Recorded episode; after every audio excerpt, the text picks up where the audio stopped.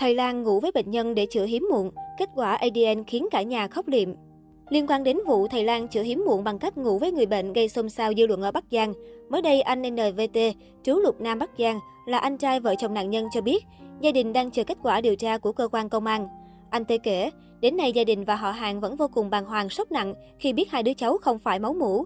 Mẹ anh đã sốc nặng dẫn đến ngất liệm, còn bố anh cũng liên tục phải đến trạm y tế để truyền nước. Anh cũng cho hay, trước khi công an huyện Lục Nam vào cuộc, ông Vũ Trọng Hải sinh năm 1975, trú xã Hồng Giang, huyện Lục Ngạn, là thầy Lan bị tố, đã nhiều lần nhờ người thân đến gia đình anh ít thỏa thuận nhưng không thành. Sau khi công an vào cuộc, ông Hải không có bất kỳ liên lạc nào nữa. Gia đình muốn cơ quan chức năng đưa sự việc ra xử theo đúng quy định. Những người lừa đảo cần phải bị xử lý nghiêm để không ai là nạn nhân như gia đình chúng tôi. Anh Tê bức xúc. Trở lại sự việc vào cuối năm 2017, vợ chồng anh NVX nghe tin ông Vũ Trọng Hải có khả năng chữa được hiếm muộn nên đến khám. Mỗi lần đến khám, ông Hải đều bảo vợ chồng anh X lần lượt vào căn phòng nhỏ rồi đóng cửa lại. Tại đây, ông Hải yêu cầu cởi bỏ quần áo rồi nằm lên giường để kiểm tra, đúc ngải. Trong lúc khám, ông Hải nhiều lần đụng chạm vào nơi nhạy cảm trên cơ thể vợ anh X.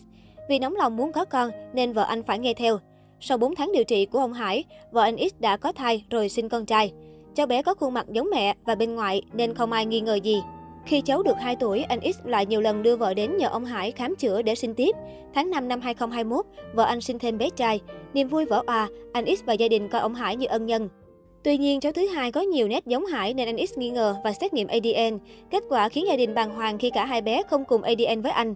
Anh X gặng hỏi thì vợ kể lại chuyện ông Hải nhiều lần thông tắc kinh mạch cho mình. Chỉ kể ông Hải nói rằng phải để ông ấy thông tắc kinh mạch bằng cách ngủ cùng về vợ chồng mới có con. Khi hỏi sao không để chồng làm, thì ông Hải nói thầy đang chữa bệnh, để chồng thông còn nói làm gì. Vì nghĩ đó là một cách chữa bệnh nên chị Y miễn cưỡng nghe theo. Trước sự việc nói trên, ông Hải xác nhận có việc vợ chồng anh X đến nhờ mình chữa bệnh hiếm muộn và phân bua, có quan hệ với chị Y, và anh X một số lần tại nơi khám bệnh. Do cô Y mấy lần khóc lóc, đặt vấn đề sinh con tôi mới cho. Các con cô Y sinh ra, nếu kiểm tra ADN là con tôi, tôi sẽ chịu trách nhiệm. Ông Hải nói và cho biết đã trao đổi với gia đình anh X để giải quyết tình cảm vì không muốn họ đưa thông tin lên mạng xã hội. Vì anh X cố tình làm to chuyện nên ông không hòa giải nữa. Trước những thông tin ông Hải nói, chị Y bức xúc. Nếu muốn sinh con, tôi đâu cần đi xa thế. Mỗi lần còn phải trả ông Hải mấy triệu đồng. Hơn nữa, anh X và gia đình nhà chồng đối xử với tôi rất tốt. Tôi chưa bao giờ có ý định phản bội chồng.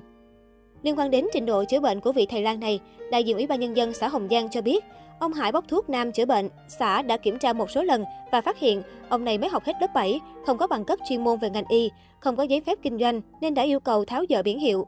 Được biết, ông Hải nói với nhiều nơi rằng mình là nhà thuốc gia truyền, chữa trị được hàng chục loại bệnh. Luật sư Nguyễn Bá Ngọc, công ty luật số 1 Bắc Giang, người bảo vệ quyền lợi cho gia đình anh X cho biết, hiện gia đình nạn nhân cũng rất sốc về sự việc bởi họ đã đặt niềm tin rất lớn vào ông Hải.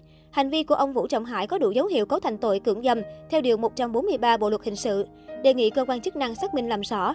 Nếu đủ yếu tố cấu thành tội phạm cần xử lý nghiêm minh theo quy định của pháp luật.